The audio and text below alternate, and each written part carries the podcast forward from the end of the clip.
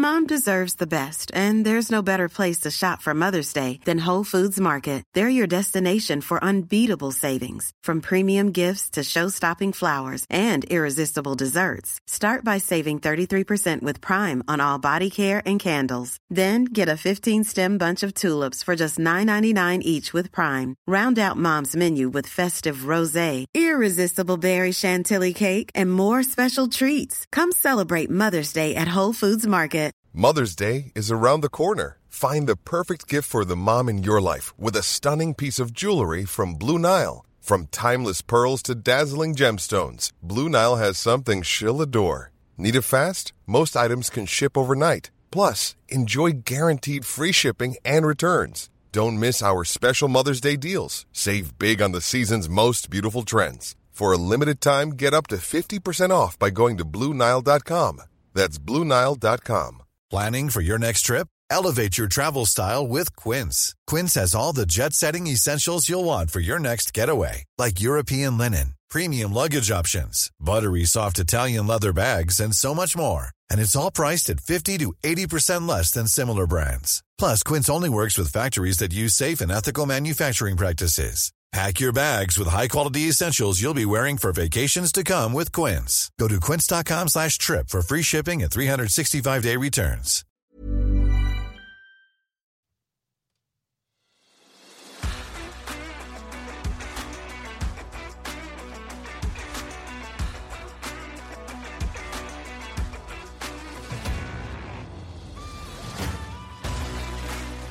Hello and welcome to the 147 podcast with me, sports MC Phil Seymour, and him, the former Triple Crown winner and snooker world champion, the magician, Shaun Murphy. Episode 8, Shaun. Episode 8, we're still here. How are you? I'm really good, yeah. Who, how, are you? Who'd have thought we'd get to eight episodes? I know, it's mad, isn't it? I think Dave, Dave Hendon's on episode 3896 now of Snooker Scene. And do you know what? It's still as good as ever, annoyingly. Yeah, there was a bit of crane noise, wasn't there, in the last episode? I quite enjoyed that.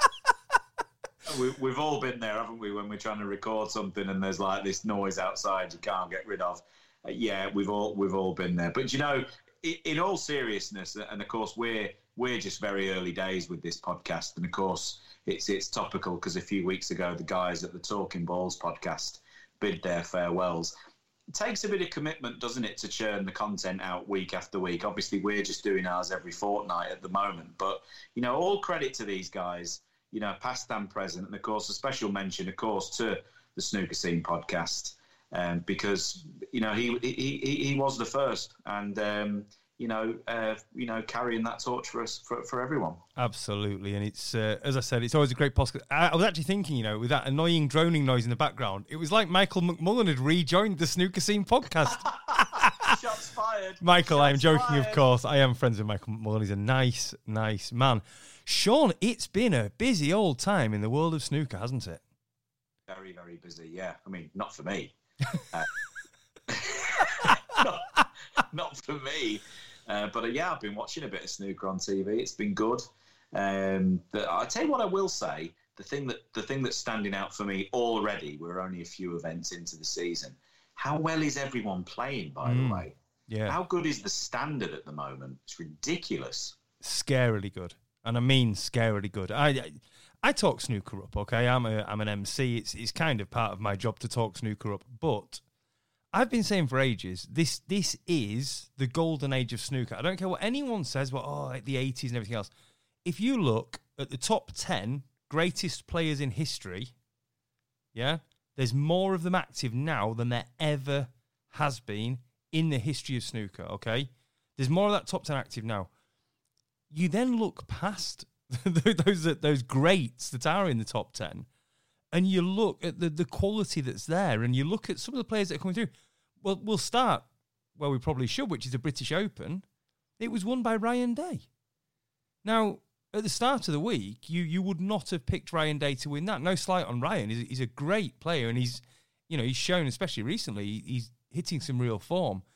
But you, you look at all the other players and you wouldn't have picked Ryan. But in the final, semi final, not so much, in the final, he was superb, wasn't he? Yeah, you know, Ryan, Ryan would be on the list of, you know, you, you, know, first of all, there wouldn't be anyone on the tour with a bad word to say about Ryan. You know, he's yep. one of the good guys.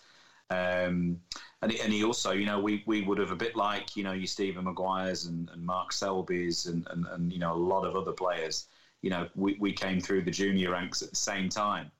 And, um, you know, he, he, he would be a, he would be evidence of somebody who, no matter what your pedigree was or is, it's not a done deal. It's not a certainty that you're going to go on and have this stellar career because as a junior, as an amateur player, Ryan Day was very, very special.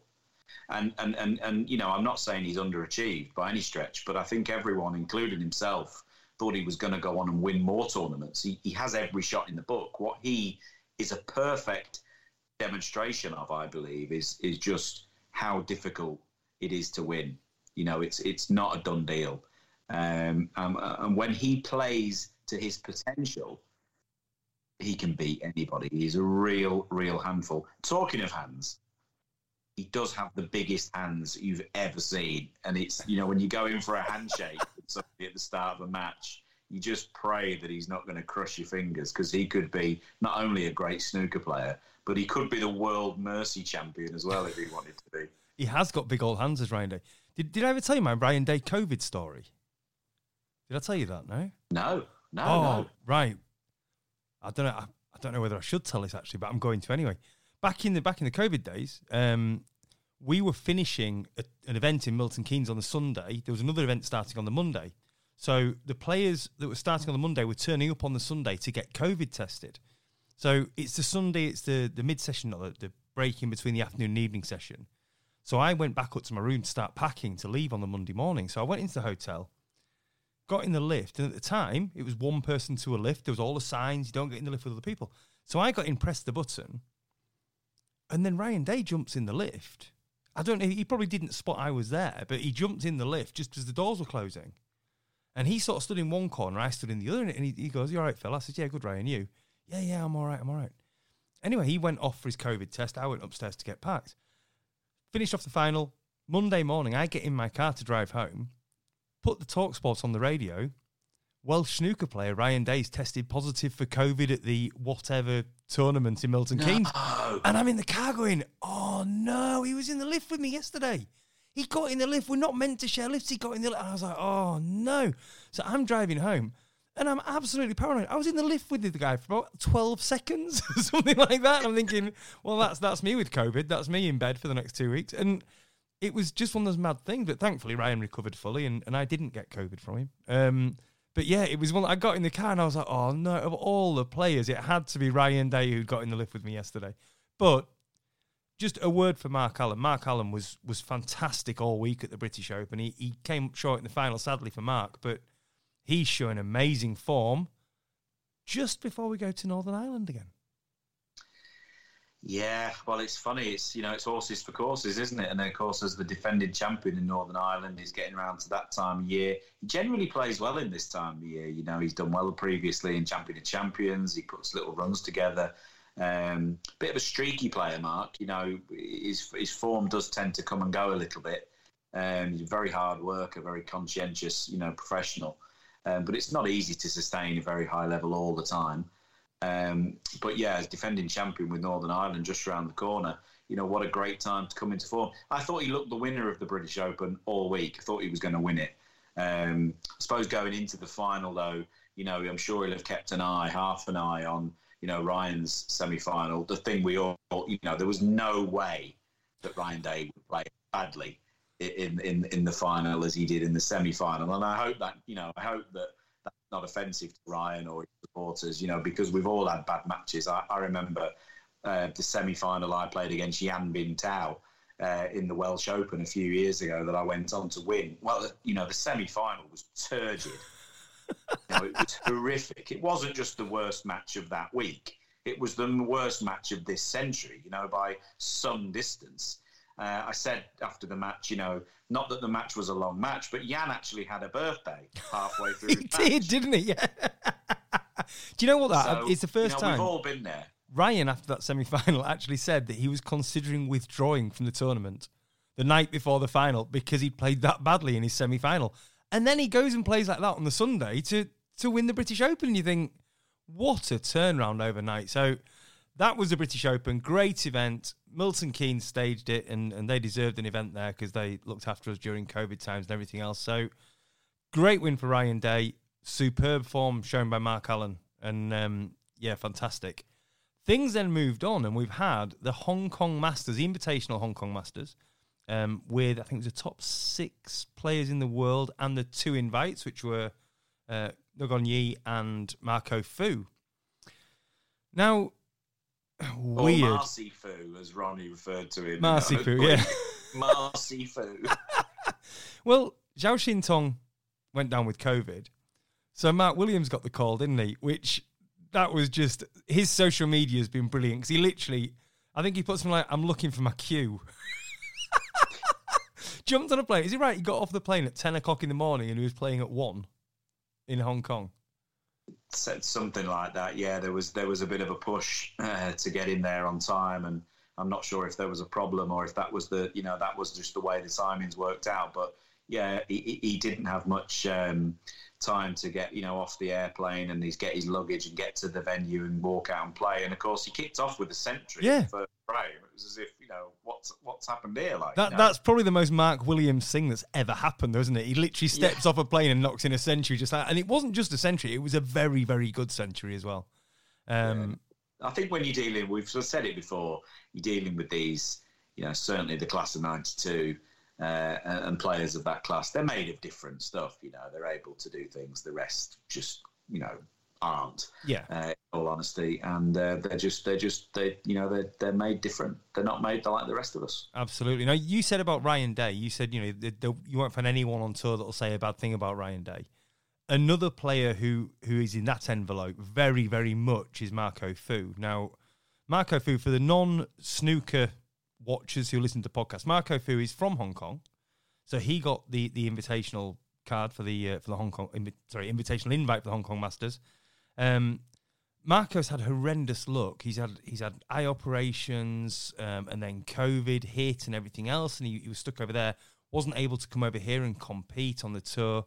Um, he's one of those really really lovely guys. I think he's actually a justice of the peace in Hong Kong as well oh, as being really? as well as being a snooker player. Yeah, yeah, he's he's, he's quite he's quite known in society in Hong Kong. And I know he has his own talk show, or he certainly used to have his own yeah. talk show. I, I wouldn't say he's the Graham Norton of Hong Kong. that, that would be unfair on one of them. I'm not sure who that comparison is worse for. But he does have his own talk show in Hong Kong. He's, he's you know, he's a he's full celebrity status in Hong Kong. Oh, absolutely, he is. Yeah, definitely. Well, Marco Fu he was there as an invite. Uh, On Yee got knocked out first round uh, by Ronnie, and you, you, sort of looked and you thought, well, Marco's not really played that much recently, certainly not on tour. Um, so you didn't really expect that much for him. He was superb. He had, had a run to the final where he got beaten by Ronnie O'Sullivan in the final. But in the semi final, he was behind all match against John Higgins, got to the decider.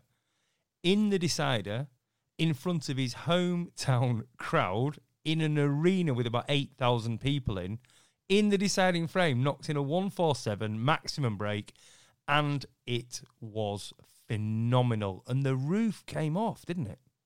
Unbelievable, yeah. The roof did come off the Coliseum there in Hong Kong. It was an incredible, incredible moment.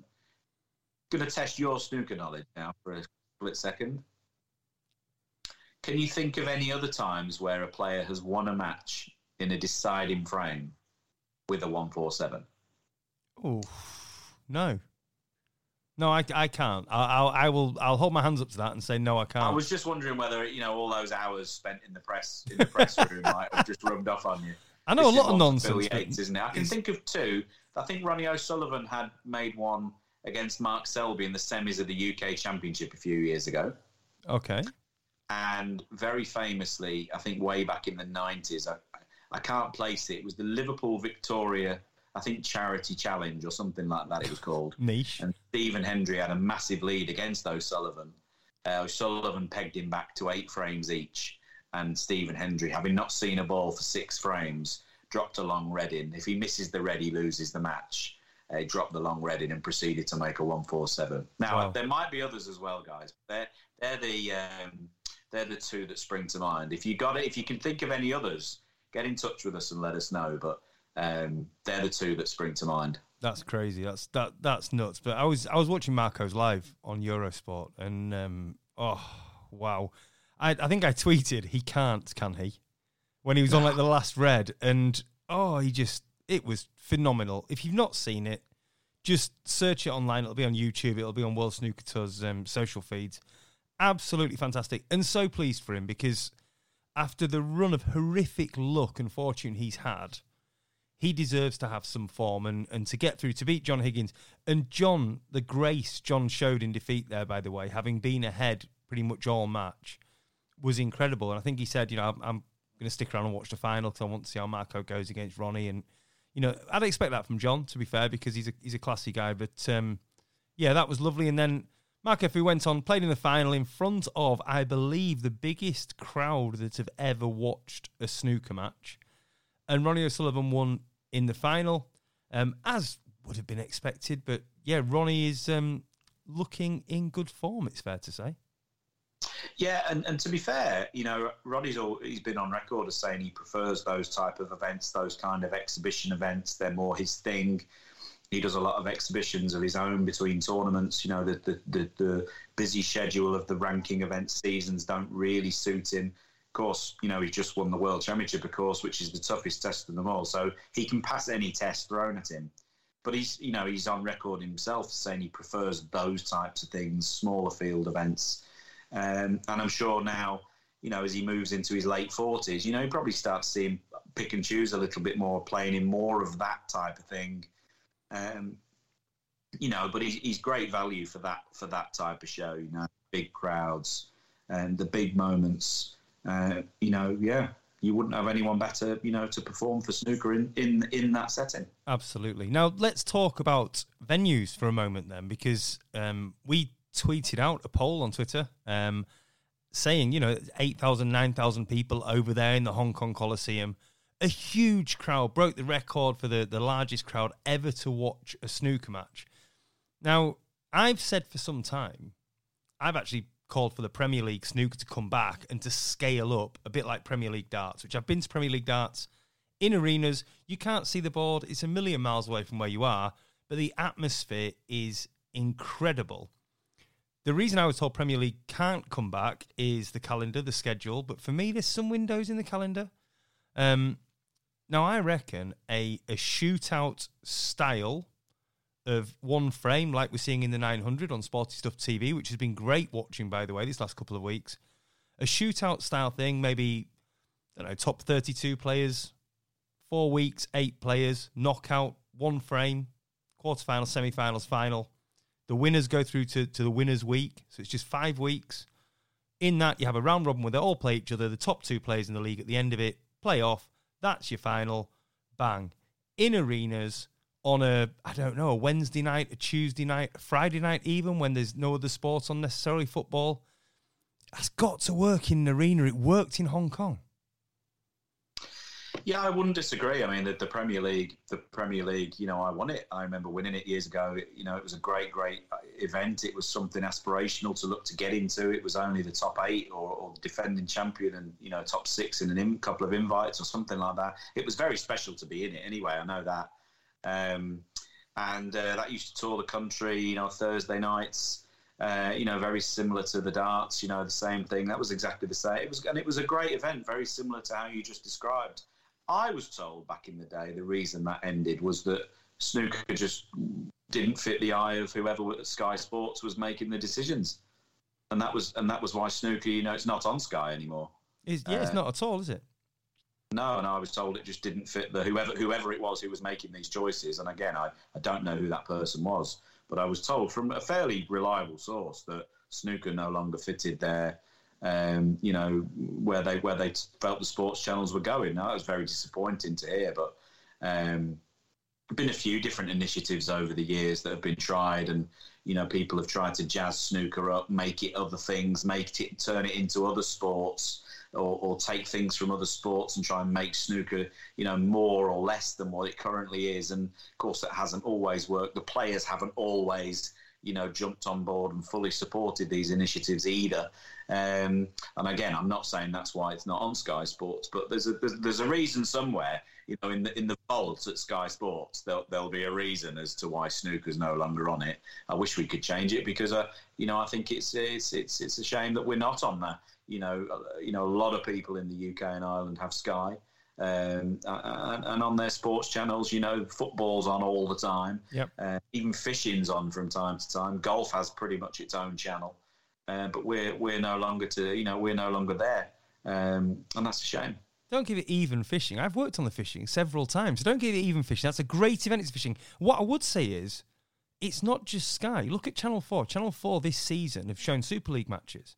So Channel Four have got into rugby league for the first time ever. There's nothing to rule out a, a Channel 4, a broadcaster of that, who are trying to grow their sporting base, showing a Premier League snooker. I'm, I'm sure there's, there's plenty of reasons why it doesn't happen. I know, as I said, I've mentioned it before, and the calendar was, was the one that was thrown at me, which is probably very, very true.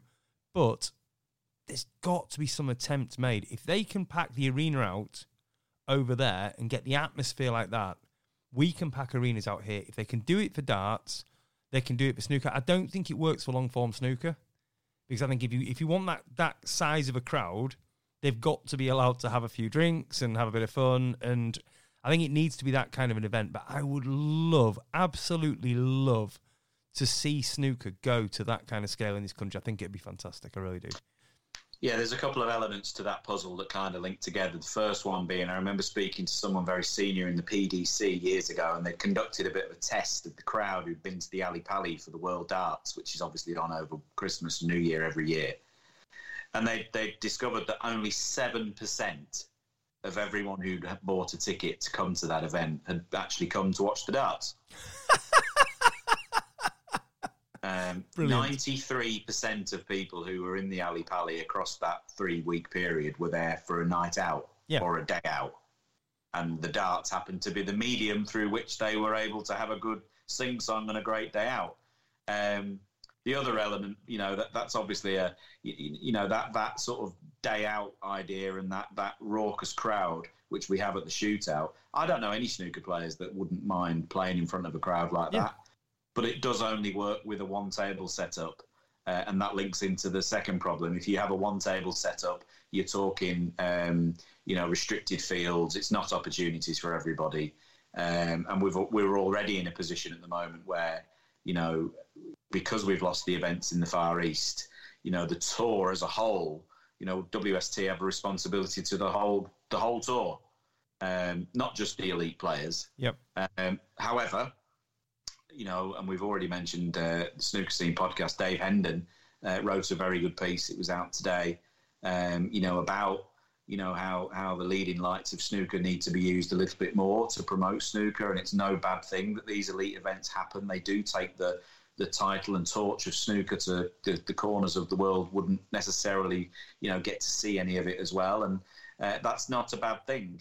Um, you know, we have to remember who the customer is, who the client is. I'd have nothing against uh, more of these showcase style events in big crowds. We've now proven we can sell out a nine and a half thousand seater stadium. Uh, we were always told Wembley Arena was too big for us um, when we used to have the Masters there, when we didn't have a home for it. Uh, maybe, maybe we, maybe we might struggle selling Wembley Arena out but maybe this is now, you know, this is certainly added fuel to the fire of those people who want to see the World Championships moved to a bigger venue, uh, the Masters moved to a bigger mm. venue. Um, there aren't loads of people who want to see that, but there are quite a few people who think that those events should be played in front of bigger crowds, and, and this goes a long way to, to fueling their fire. Yeah, we shall see. Talking of big crowds, last year's Northern Ireland Open final was a, a sellout at the waterfront in Belfast for Mark Allen, winning his home nation event, the one he'd always want to win. And that happens next week. It begins on Monday, Mr. Murphy. You have a first round match on the first day, on, on the 16th, against Chinese player Xu Si. Um, a good player as well, a very good player. That's that's no easy first round match. No, I mean, you know, it's cliche, but there are no easy first round matches uh, anymore in snooker, as I have demonstrated many a time. Uh, unfortunately, uh, you know, Xu Si is a, a, Chinese player that I, I regard very, very highly. Um, I think I tipped him a couple of seasons ago to, to go off and do very, very well. Um, it's very competitive. But of course, uh, I'm not 100% sure which one of the academies in Sheffield he's attached to. I think he's based out of one of them. Um, they're, they're, you know, they are just uh, almost factories of, of progression, aren't they? They're just churning out talent, churning out great performances. Iron is sharpening iron in those places. They're practicing against each other constantly. Um, and, you know, Zhao Xintong is bringing on Yan Bingtao and they're, they're, they're encouraging, you know, the rest of their, you know, friends and countrymen. They're in it together. They live together. They travel together. Um, it's great to see actually the support network that's that's there. Um, I hope they all abandon him for Sunday, and hopefully, hopefully he won't bother turning up. Well, you're you're playing him on the first day. Just just looking at this, uh, the first day, the 16th of October. Okay, in the morning, Kyren Wilson, Ken Doherty, Zhao Xintong against Liu Haoshan, Yan Bingtao against Liang Wenbo. That's just the morning session. Then the afternoon session that you're on, Ricky Walden against Zhao Gudong, Judd Trump, Rod Lawler, yourself against Xu Si, Neil Robertson against Fraser Patrick, Mark Selby against Reanne Evans, and then local lad Robbie McGuigan against Joel Connolly. In the evening, Mark Williams, Barry Hawkins, Anthony Hamilton, Ronnie O'Sullivan, Mark Allen, Stuart Bingham, Luca Brecel. What a day's play. People with tickets for that first day in Northern Ireland are going to see some incredible talent. And you. The only person they're not going to see is you. They won't. Not not unless they're still there on the Friday. Because I, I fly over on the Thursday. I've got there, get there the Thursday, and then I am on the microphone Friday, Saturday, and Sunday. Tickets are still available for the Waterfront Hall in Belfast for Northern Ireland Open, I think for all days. So wst.tv forward slash tickets or go to the Waterfront Hall website. It will be great. The atmosphere will be fantastic. I know last year was very special. Mark got to the final. So his Northern Irish fans absolutely packed the place out and were rewarded with an incredible match that saw him win in a deciding frame. But seen some incredible games in Belfast. The the atmosphere there is always special, and I think it brings out the best in the players, Shaun. Oh, there's no question that playing playing in front of any audience where you feel appreciated, where you feel like they've got a you know a real strong love for the game, passionate supporters, doesn't matter where it is. Um, you know, playing in front of these people is where it's at. It, it was horrible during the pandemic. Um, you know, playing in front of nobody. Nobody enjoyed it. Um, in fact, Mark Allen and I had a very good game in one of them. I think it was the Tour Champs, and we played it behind closed doors. And of course, I said at the time, you know, Mark's used to playing in front of nobody. You know, whereas you know, I, it was something that was fairly new to me. Nobody watches his games anyway, unless it's in Belfast. Wow. Um, no, in all in all seriousness, though, that's just a bit of a joke. But um, no, I think you know. All that said, the the the, the snooker fans certainly in Belfast, particularly, uh, are very very strong. Um, snooker is alive and well in Northern Ireland, hundred percent. And um, hopefully, you know, as a tour, as a group of players, we can put on another great show for a great crowd. Definitely. No, I think I said Monday. It starts Sunday, doesn't it? It starts this coming Sunday It starts Sunday. Now, if I'd have taken you at your word there and turned up on Monday, if I'd done a full Neil Robertson and either gone the wrong day or, the, or gone to the wrong venue, I'd have been in trouble there, and I would have blamed you. I don't know if there are two Belfasts actually. There must be another Belfast somewhere there that Neil could Belfast go to. I'm somewhere. sure. That, I'm sure there could be. Need no, to get one of those Aussie sat navs. We do, yeah. It starts on Sunday. The Northern Ireland Open starts on Sunday. Tickets are available wst.tv forward slash tickets for that I always say it, but if you are there, I'm there from the Friday. Come and say hello. If you see me wandering around, come and say hello. If you see me in the queue zone or wherever, just come and say hello. It's always nice to meet people while we're out and about. Obviously, not Shaun. He's a bit big time, so he'll probably just ignore you, run off, get one of his minders to sort you out. I'm not sure. Anyway, after this, Shaun, it's time for your rant. So get limbering up. We will have Shaun's rant just after this. This Mother's Day, celebrate the extraordinary women in your life with a heartfelt gift from Blue Nile. Whether it's for your mom, a mother figure, or yourself as a mom, find that perfect piece to express your love and appreciation. Explore Blue Nile's exquisite pearls and mesmerizing gemstones that she's sure to love. Enjoy fast shipping options like guaranteed free shipping and returns. Make this Mother's Day unforgettable with a piece from Blue Nile. Right now, get up to 50% off at BlueNile.com. That's BlueNile.com. When you make decisions for your company, you look for the no brainers. And if you have a lot of mailing to do, Stamps.com is the ultimate no brainer. It streamlines your processes to make your business more efficient, which makes you less busy. Mail checks, invoices, legal documents, and everything you need to keep your business running with Stamps.com. Seamlessly connect with every major marketplace and shopping cart. Schedule package pickups and see your cheapest and fastest shipping options from different carriers. With rates up to 89% off USPS and UPS rates. And with the Stamps.com mobile app, you can take care of mailing and shipping wherever you are. Make the same no-brainer decision as over 1 million other businesses with stamps.com. Sign up with code program for a 4-week trial plus free postage and a free digital scale. No long-term commitments or contracts. That's stamps.com. Code program.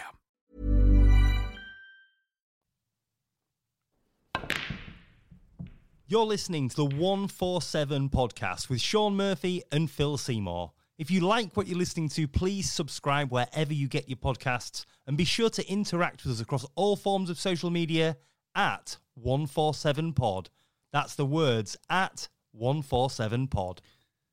Now, Shaun, I am in a hotel room, as you know, um, and I have, I don't have a plug socket by the bed, but what I do have is a USB socket. Are we taking that? Are we accepting that as a victory? I suppose a USB, you know, it is 2022, isn't it? Um, yeah, I guess that can be accepted. Most things can be plugged into there, can't we? I was just saying you must be in a hostel or some kind of, you know, you can't be in an actual hotel. But I guess, I guess a USB uh, permissible within the rules of the rant. Um, but yeah, I mean, you know, what are these people thinking who design hotels now without without a plug socket next to it. What is that about? Who are these idiots? Do you know what? The, the hotel that I'm in, um, it's actually got behind the bar. It's got a wine tower. Okay, it's got like it's got effectively a wine rack, but it reaches like forty foot up into the air. Now, the most incredible thing about this is on a weekend, they have the wine angels who are suspended from cables who actually go up and down this wine tower and bring they are abseil down the tower to bring your bottles down. But they're dancing and spinning around on these cables as they're coming down. Seriously, it's amazing. The the Radisson Blu at Stansted, if anyone ever is nearby or comes in, it's amazing. So you, you, get people like literally flying up and down this tower to get your wine. It's oh phenomenal. I, I, I tell you what, I, am now very worried to ask you what you're doing there. Well, to be honest, I'm very worried. I'm I'm practicing my wine abseiling. Recording. The, the trouble is, Shaun, it, me and you abseiling down a tower of wine. How far do you reckon we'd get before we just give it up and just start drinking the drinking the proceeds? before we climbed up to the top, I'd say. Yeah, we wouldn't get a couple of rungs up. Anyway, it is time for your rant, Shaun. You have one minute and 47 seconds. It begins when I say rant. It will end with the klaxon. Shaun the Magician Murphy, are you ready? I'm ready. Okay, here we go. Shaun's rant. Three, two, one, rant. Yeah, right. Okay. The rant this time, there's been a few really good rants of late. You know, the first one, the episode one one was pretty poor, but this one, I'm going to struggle with. I've got to be honest, because this is niche. I've done a few niche ones, but you know, they get widely accepted. They're widely well received. This one's quite niche, and I don't want to alienate anyone by it. But this one's about food packaging and specifically, specifically smoked salmon. Now I can already hear people out there going, "Oh, here he is eating smoked salmon." Or I get it. Smoked salmon is, you know, is a fairly common thing now. Do you know what I mean? Let's get on with it. And you know, we'll have the poached eggs in the morning for breakfast. I want to stick a bit of smoked salmon on. Can I get it out of the packet? No, it's not getting in the packet, of course. But whoever has packaged smoked salmon must have been a maniac. There's no way of separating the, the, the pieces. There's no clear definition between uh, where one piece starts and where one piece ends. You know, I'm not sure whose idea this was, but I, I can only assume that the same person then went on to design the Irish traffic light system because they both must have been created by an absolute lunatic. In Ireland, for those of you that don't know, there is no amber light. So you'd be sat at red traffic lights, and then out of nowhere, they just turn green. So obviously, you know, Doris at, at the head of the queue isn't ready, uh, or I might be checking a message or whatever. And, and in, invariably, you don't set off when you should do. And of course, you lose time. And instead of four cars getting through, only one car gets through. Got your man behind you beeping his horn. All he wants to do is get to the shop to buy his bloody smoked salmon. Can't do it. Right. Couple of things. First of all, obviously, Shaun would never ever check a message whilst in his car, even at traffic lights. Would you, Shaun? No, Philip, I would not. I didn't think you would, uh, unless of course you can do it via your screen in your fancy car, which I'm sure you can do. Right. I Couple of- usually have my man do it for me. Well, You know, I I- wouldn't. I wouldn't be getting involved in these things. that leads me on to my next point. Has your cook told you about the issue with the smoked salmon when they're opening? Uh, I don't understand. You you never get your hands dirty like that. Behave. Chef has mentioned it. Um, Chef has mentioned it, and of course, I have to listen every now and again when we have his uh, when we have his re- uh, review every six months. No, in all, in all seriousness, like seriously, there will be people out there who think I'm mental, but there will be people listening to this, and if and if you're one of them, I want to hear from you. Who, when you open that smoked salmon, it's so nice, you're so excited to be having it. How do you get it out? But you know what? I'm gonna I'm gonna add to that bacon. Packs of bacon. They have the little the, the See, flip bit in the the corner, thing. but you try and all that happens is the corner tears off, and you've still got a fully sealed bacon packet every single time. Very And very the only way to get in there is with your fingers. And now you now your fingers stink. I think we'll leave that there, Shaun. Right. What do you think? Food packaging, is it a nightmare? Shaun's had a good old rant about it. I think he's right, actually, this time. I really do think he's right. But what do you think? We are all over social media at 147pod, all one word, all letters, 147pod. Let us know what you think. For Shaun, it's smoked sap- salmon. For me, it's bacon. I think that probably says a lot about the two of us, if I'm completely honest. That was Shaun's rant. Let us know your thoughts. Right, on to listener questions then. We've had a load in. Some of these are held over because we had far too many last week, but we will get through as many as we can. Any that we don't, we will roll over to a future episode of the podcast. Right, we begin with GCHQ98 on Twitter, who says, Shaun, as a child prodigy, many years ago, who were your rivals as a kid and who didn't break through that you thought might? That's an interesting one, that. Yeah, and it's been a real sort of head scratcher this one to try and you know get back in time and uh, get the old you know into the memory banks and, and try and remember because it's uh, you know as you said I'm I'm getting on now, but um, the junior scene you know that my generation followed was very very strong. Obviously, we were six seven years behind your O'Sullivans and Williamses and Higgins, but the, you know my, my generation kind of followed Matthew Stevens, Paul Hunter. It's just been Paul's anniversary of him passing away. Um, you know, just recently there, 16 years. You know, what what an incredible talent that we lost. Um, but uh, they they were the lights that we followed. You know, there was myself, Mark Selby, Stephen Maguire, Ryan Day, as I've already mentioned. These are guys who who have yet some of them. You know, Stephen Maguire was supposed to go on and you know be a world beater and, and win major after major. That hasn't happened for whatever reason. Again, a bit like Ryan, proving that it's just not that easy. Um, but had a great career nonetheless. Um, the players who should have come through, who we were all together, there was a few um, from from the Mansfield area, from the Midlands. Uh, a really good player was called Luke Fisher. Um, very, very tidy player. You know, anyone of my era, you know, again, there'll be lots of people listening to this who, who played in and around that time. They'll remember Fisher. You know, we used to call him Fishnets. Uh, and uh, he, he was just a fabulous, fabulous player, as, as I say, from the Mansfield area. But for me, the one, the one player who I look back at and think, yeah, he had everything and, and he had every shot, he had every aspect of the game. It just didn't translate for him when he did turn pro. Was Lee Spick, Okay. and he was he was an absolute phenomenon as a young player. Um, had a few documented troubles away from the table as he grew into adulthood, and you know, became a young man, and he very, very sadly seven years ago passed away uh, himself. And as I say, uh, very, very sad situation that overtook his life.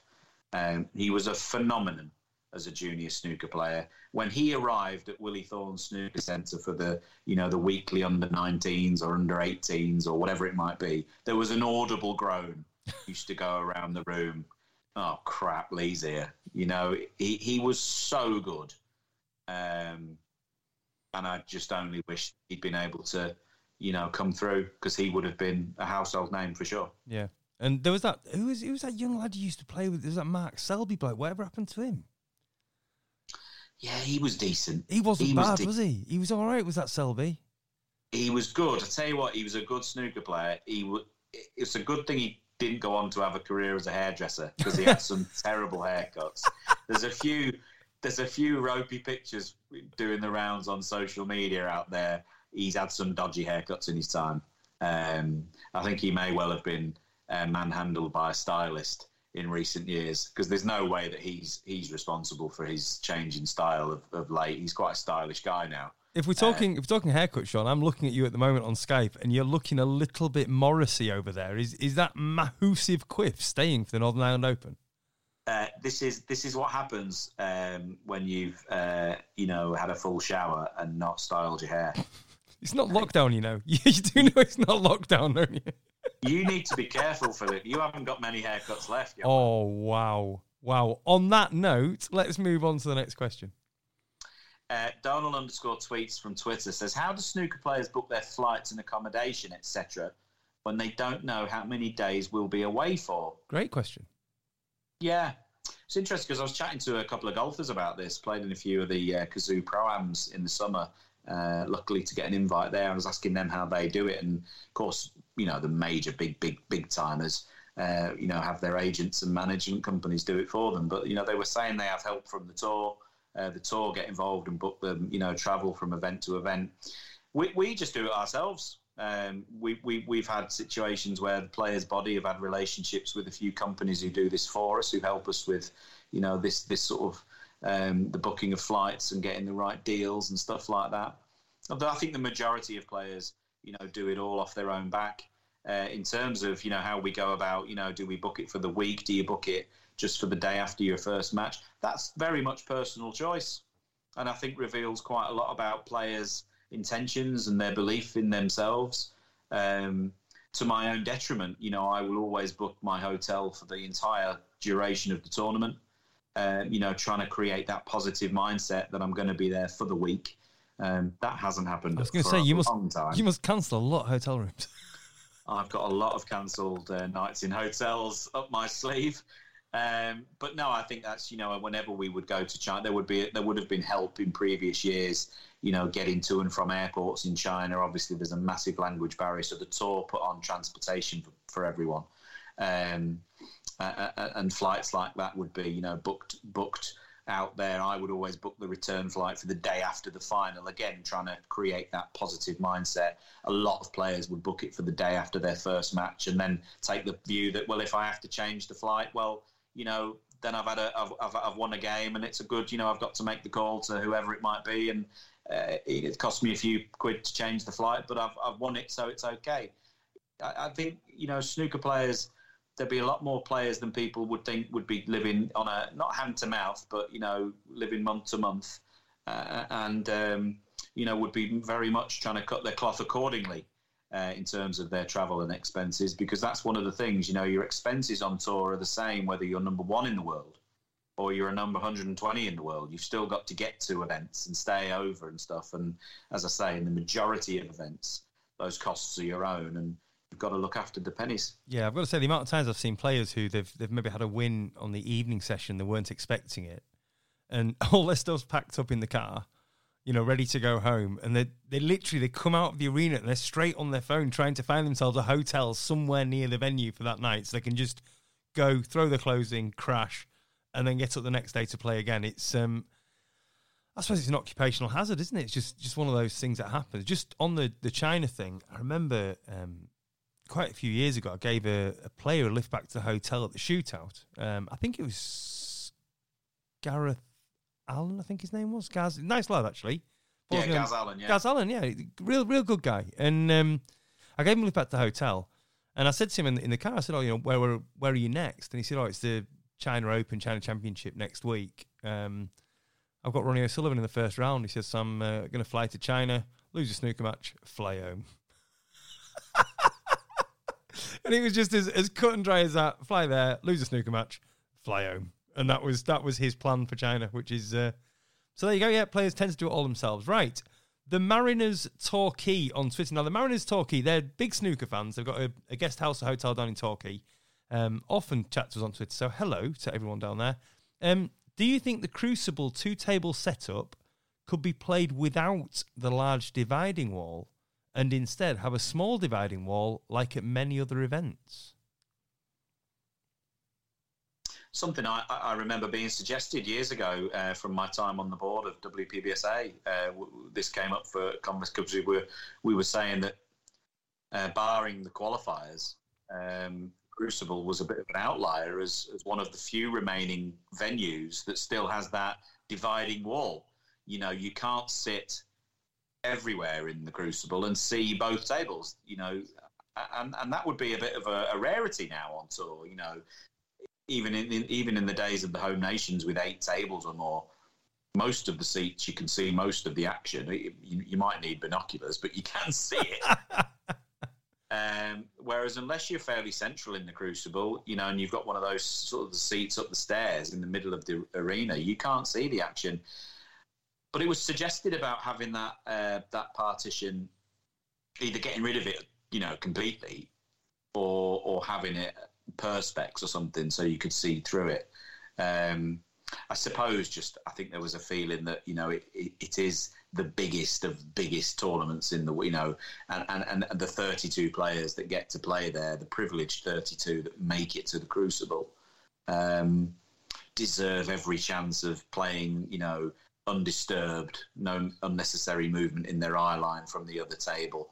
And of course, if you removed it all together, it actually acts as a defining wall between playing areas. You know, you would end up um, with with you know a, a club scenario where two players would the, the ends of their cues would bang together. You know that it is that tight. There's if you took it out and two players were playing on the side cushions backing into each other, there's just a matter of inches between them, uh, and that wall. You know, uh, apart from being great advertising for the sponsor, actually does define uh, the playing arena. Oh, fair enough. There you go. There you go. Mariners Torquay on Twitter. There's your answer, Shaun. Uh, Sean W, great name on Instagram. What one item or personal possession could you not go on tour without, except your cue? Wow. Um, I'll, I'll go first on this. Obviously, mobile phones. We we live and die by the damn things, don't we? So, obviously, mobile phones. The other thing I would say is my Bluetooth speaker. I have a Bluetooth speaker in my room, so I can I can listen to music in decent quality. I can listen to podcasts. Do you know what? When when you're on tour, you spend quite a lot of time in your room, and it's lovely to be able to just lay on the bed or lounge in the bath, stick a podcast on, put some music on, and just chill out. To be honest, so for me, it would be my Bluetooth speaker. I think you. Yeah, for me, it would be my. Uh, I've one of those massage guns. You know, I've had. Everyone will know that I've had you know pretty bad problems over the last few years with my you know neck and back, and I, I ended up getting last season one of these handheld, you know, guns. It's got different heads on and stuff, and you can really batter into the muscle. You know, if you've pulled a, uh, got a bit of a problem or a twinge somewhere, and it is worth its weight in gold. I have to say, I wish I'd had it.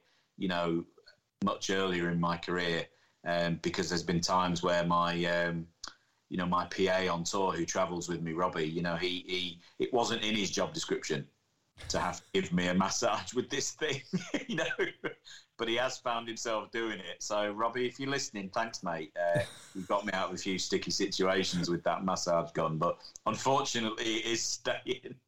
So these these massage guns, is it? Um, are they from Ann Summers or where are they from? I wouldn't. I wouldn't like to go any further on this conversation. I think we move on to the next question at this point, Shaun. Does we? need massive batteries though. Next question, Shaun.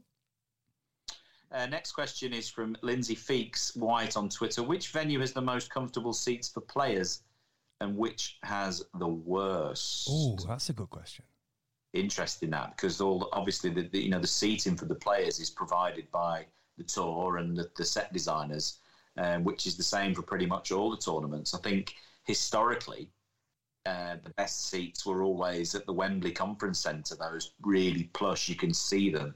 Those plush Chesterfield style um, red sofas or single double person chair things they were phenomenal i sat in them a couple of times lucky enough to play at the conference centre and they were phenomenal um, the seating at the Crucible for the players has got has gone terrible over the last few years. That used to be really nice. You get to like the semi-finals and final, the seats would be great. You'd be thinking, yeah, this is fabulous. They're now they're just terrible. Like you know, they're, they're such a they seem like such an afterthought.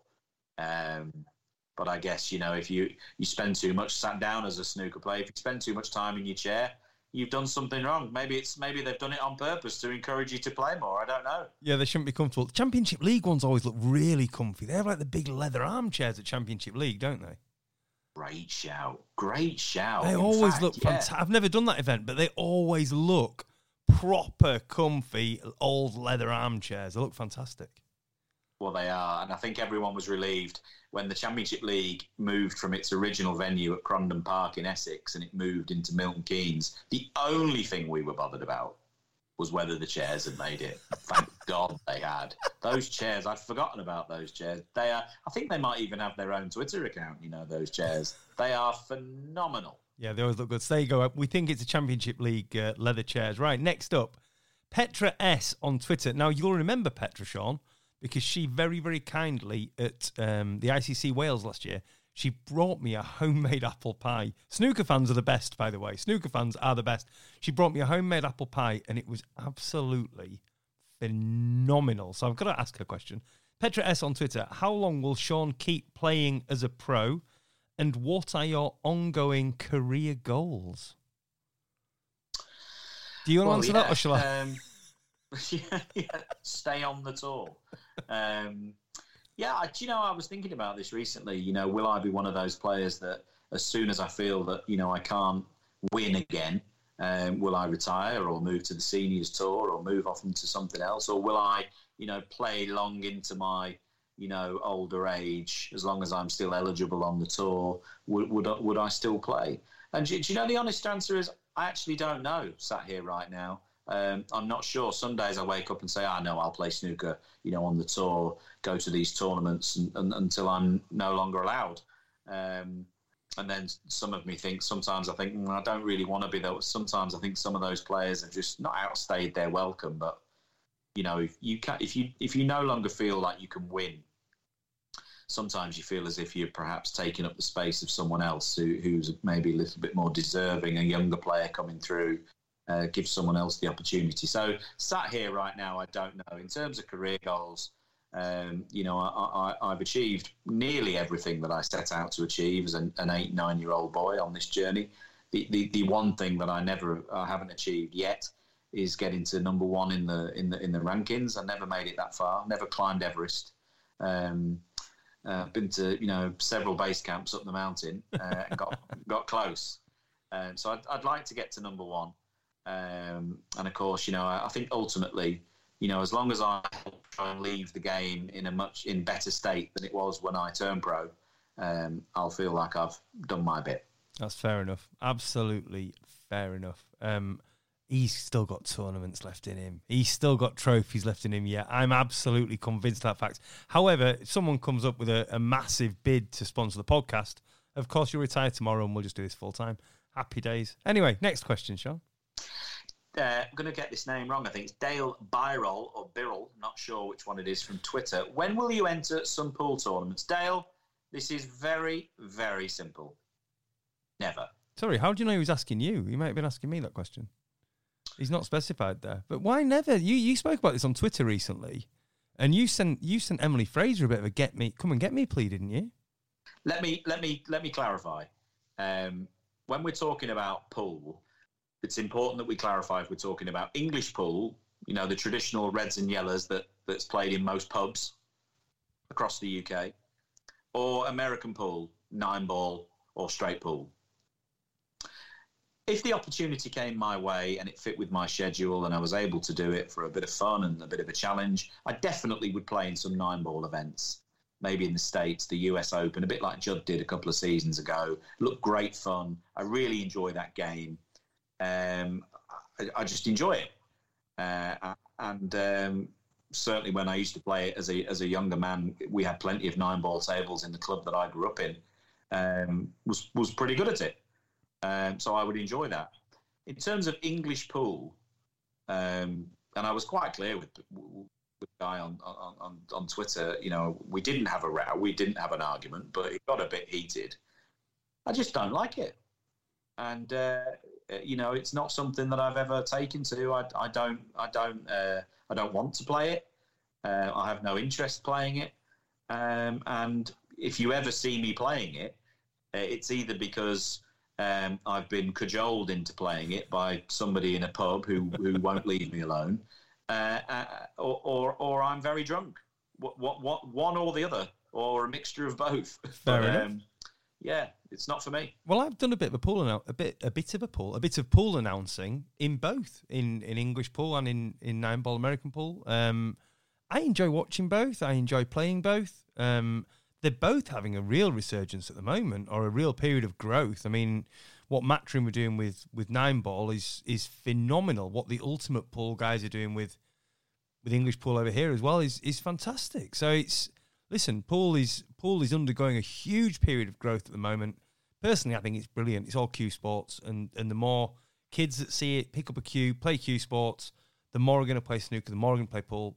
Absolutely fantastic. So yeah, the more pool, the better, in my opinion. Right, moving on then. Andy J. Can I just clarify oh. before before we move on though? I just want to clarify because I know this. I know my timeline will be full of people uh, saying this if I don't clarify this point. I'm by no means uh, decrying anyone that plays it.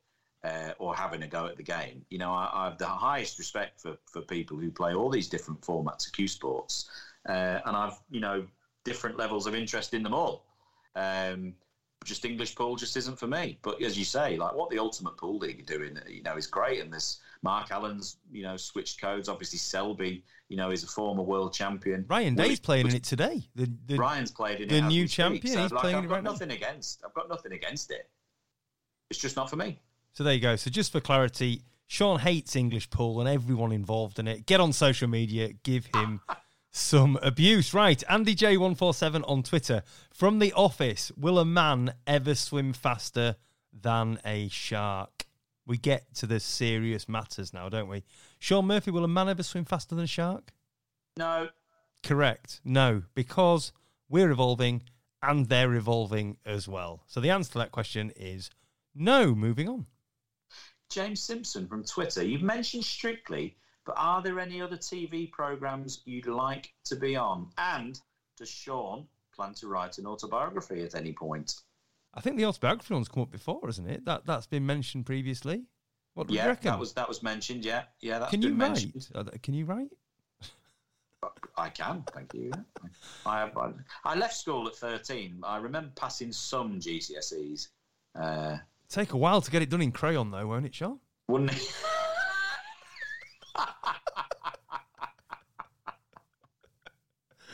Oh dear. So, go on then. Do you plan to write an autobiography or or a ghost written biography? Um, the, the truth of the matter is, I always said that. Uh, I always said that for an autobiography to be of any interest, it has to be the absolute, no holds barred truth. Um, and an extension of that is, you know, if I if I were to write one, it would just be a little bit too offensive to some people. So there's there's still a few people who need to spiral off this mortal coil before I can write the book. That's fair Uh, enough. Okay, so you've mentioned Strictly then, but are there any other TV programs you'd like to be on? Well, I said Hunted and, and I'm a Celebrity, um, which I'd never got on either of those because I'm not one. So, but I would love, I'd love to get on Hunted. I'd, I would absolutely love that. Shaun, what about you? Well, since my surgery, I'd be terrible on it now. I wouldn't be able to sample much of it, but I'd love to do the Bake Off, something like that. Bake Off, really? Really, I'd really like to do Bake Off or Master Chef. Oh, I'd MasterChef really would be good. enjoy, I'd really enjoy that. Um, I did. Uh, I did Ready Steady Cook years and years ago. Or was it called Can't Cook Won't Cook? Which one was it? It was one of those. I don't know. There's both. I think yeah, and uh, I did. Higgins and I went down to, to do it. It was in 2007 or something like that. And uh, I'll never forget because he eventually won. You know, more people voted for him than they voted for me, and he got a hundred pound charity, and I got this massive hamper of wine and cheese. Winning. blitzed on the train home. Winning brilliant. at life sounds fantastic. I've got to say, how funny would it be, by the way? You get on Celebrity MasterChef, and the first task they do, right? Okay, Shaun, you've got to make this uh, salmon something or other. You go to open the packet, and you can't get the bloody stuff out. I'd just walk off. Forget it. that would be fantastic, wouldn't it? Okay, so there you go. He wants to go cooking and baking. Um, Gary on Q on Twitter, great guy, Gary. Has the players' love for the World Championship declined? Lots of top players seem to want radical change, yet fans love it as it is. Why is there such disparity? Good question, isn't it? That? Hmm. Yeah, great question. I, I don't think it has personally. Just from you know from talking to people, I don't think it has. Um, I just think people look to improve things if they can. And I, I think that's where it comes from. What What do you think? Yeah, I think I think there's a very fine line, uh, uh, and it's one you have to get very close to crossing in, in trying to make things better. Um, you know, any players that I know that have put forward ideas about the World Championships, you know, nine times out of ten is always done out of a, a spirit of improvement, and and, and and any criticism being constructive. I don't know anyone that just shoots it down for the sake of it. Uh, and it is one of the best events in you know on the British sporting calendar, if not the world sporting calendar. It's it's an iconic um, event every every single year. I don't know any snooker player that doesn't dream of walking out and playing at the Crucible. That is for most players that is their absolute goal. Um, so yeah, I, I think it might be a bit of a myth that um, everyone's sort of going off it. Um, not at all. I, but you know, I, I think we have to be careful not to just sort of always just sit back on our, you know, rest on our laurels and accept what we've got. I, I think it could be better. You know, I don't think we've maxed it out yet. Um, and I think it, you know, it's good to have the debate. Um, but you know, it goes back to what we were talking about here a few episodes ago, and, and, and, and a very innocent answer I gave to a listener question about the World Championships. You know, s- suddenly in some media outlets, I was, you know, reported as, you know, being very critical of the World Championships and ideas above my station. I should stay in my lane. Um, well, you know, I think you've got to remember these things in context, and uh, you know, we're all in, we're all entitled to our opinion, aren't we? Absolutely, we are. Yeah, definitely. And uh, as I've said before, we you know we don't say anything on this podcast to to try and cause outrage or inflame anything. We're just we're just speaking our mind on this. We're just um, saying what we what we think honestly. So um, there you go. No, I don't think the, the the love of it's declined at all. I think people are just trying to improve it as we go on. So let's have our final listener question of this episode, Shaun. Right. Okay. The last question of this episode goes to Raj Diol from Instagram. What are the top three?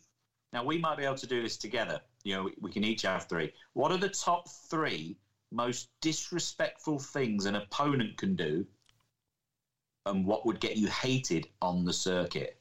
Ooh. So, as a player, or what you know, things you've seen that you think, oh, that was a bit, oh, that was a bit naughty.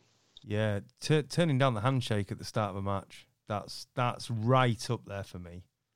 That it, it starts it starts the starts the match off. It's happened quite recently. Um, for me, that's that's pretty horrendous, and it's at the start of the match, so it really sets the tone as well.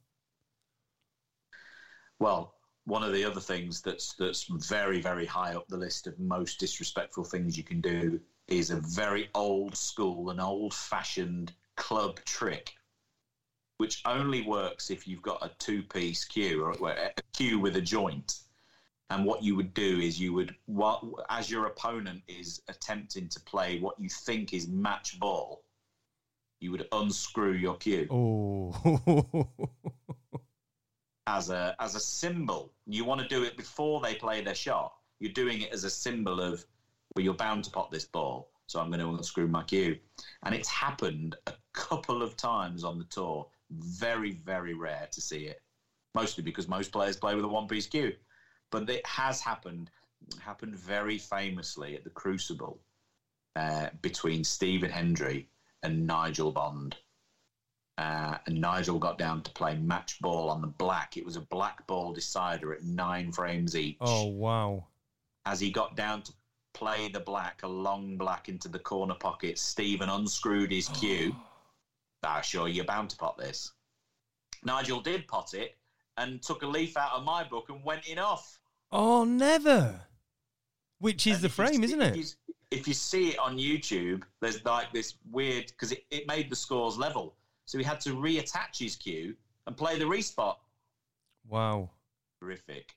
Oh, ah, goodness me. That's well amazing. So well there, there's a few there. Obviously there's there's the obvious ones, not tapping the table and and that kind of thing, and the odd cue bang as well, which we uh, we see from time to time. Um, but yeah, for me, it's it's a handshake, and for Shaun, it's the the unscrewing of the cue. Right there, we've got questions we haven't got on. Snooker Goss, Tom Godball, Ian McEwen, uh, Colm Healy, Addy G from Germany, and Niall from the Monday Morning Football Chat podcast. We will get your questions on the next podcast. I absolutely promise you. We just don't have time for them today. Right, Shaun? Only thing left to do is our pointless question. The pointless question this week. I like this one actually.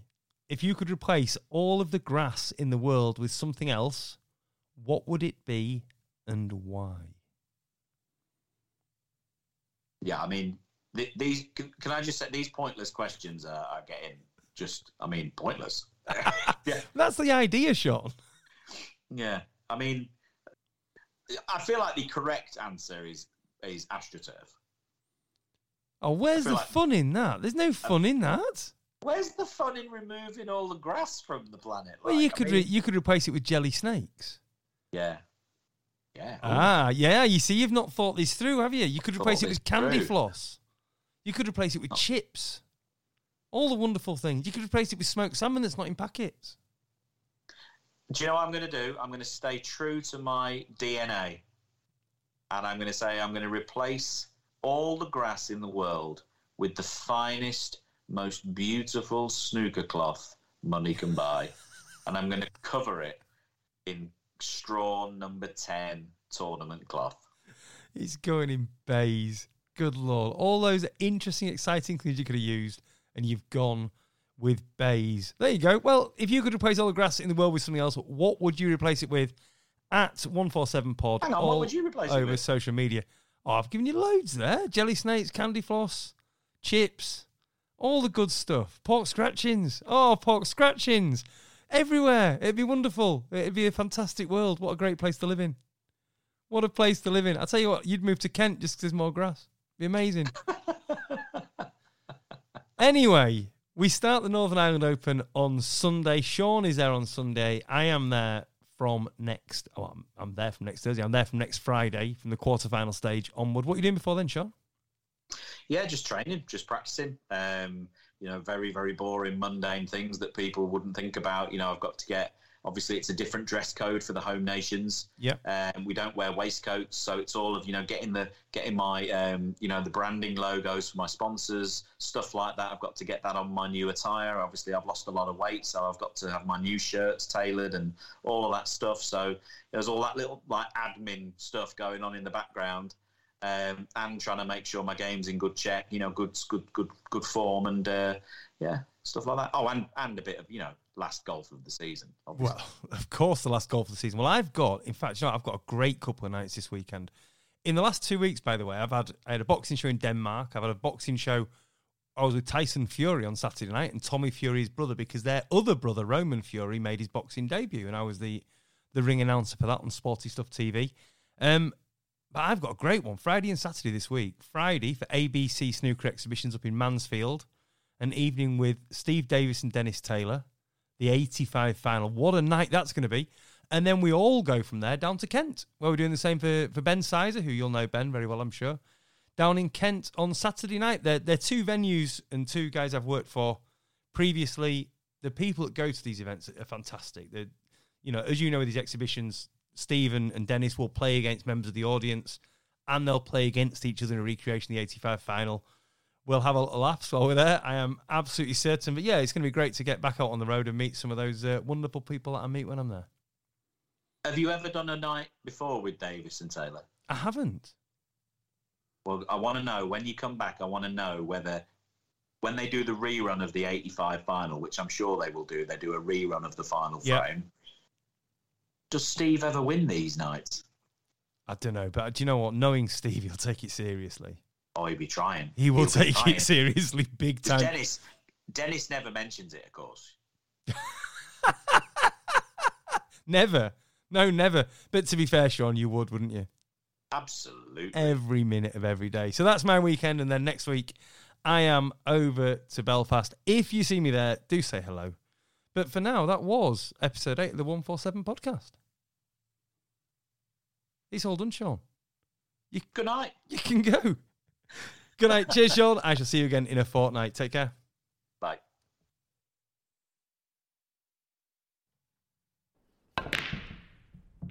That was the 147 podcast with Shaun Murphy and Phil Seymour. If you enjoyed what you've just listened to, make sure you subscribe, leave us a review, and interact with us across all forms of social media at 147pod.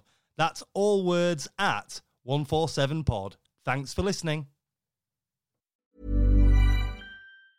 Mom deserves the best, and there's no better place to shop for Mother's Day than Whole Foods Market. They're your destination for unbeatable savings, from premium gifts to show-stopping flowers and irresistible desserts. Start by saving 33% with Prime on all body care and candles. Then get a 15-stem bunch of tulips for just $9.99 each with Prime. Round out Mom's menu with festive rosé, irresistible berry chantilly cake, and more special treats. Come celebrate Mother's Day at Whole Foods Market. Planning for your next trip? Elevate your travel style with Quince. Quince has all the jet setting essentials you'll want for your next getaway, like European linen, premium luggage options, buttery soft Italian leather bags, and so much more. And it's all priced at 50 to 80% less than similar brands. Plus, Quince only works with factories that use safe and ethical manufacturing practices. Pack your bags with high-quality essentials you'll be wearing for vacations to come with Quince. Go to quince.com slash trip for free shipping and 365-day returns.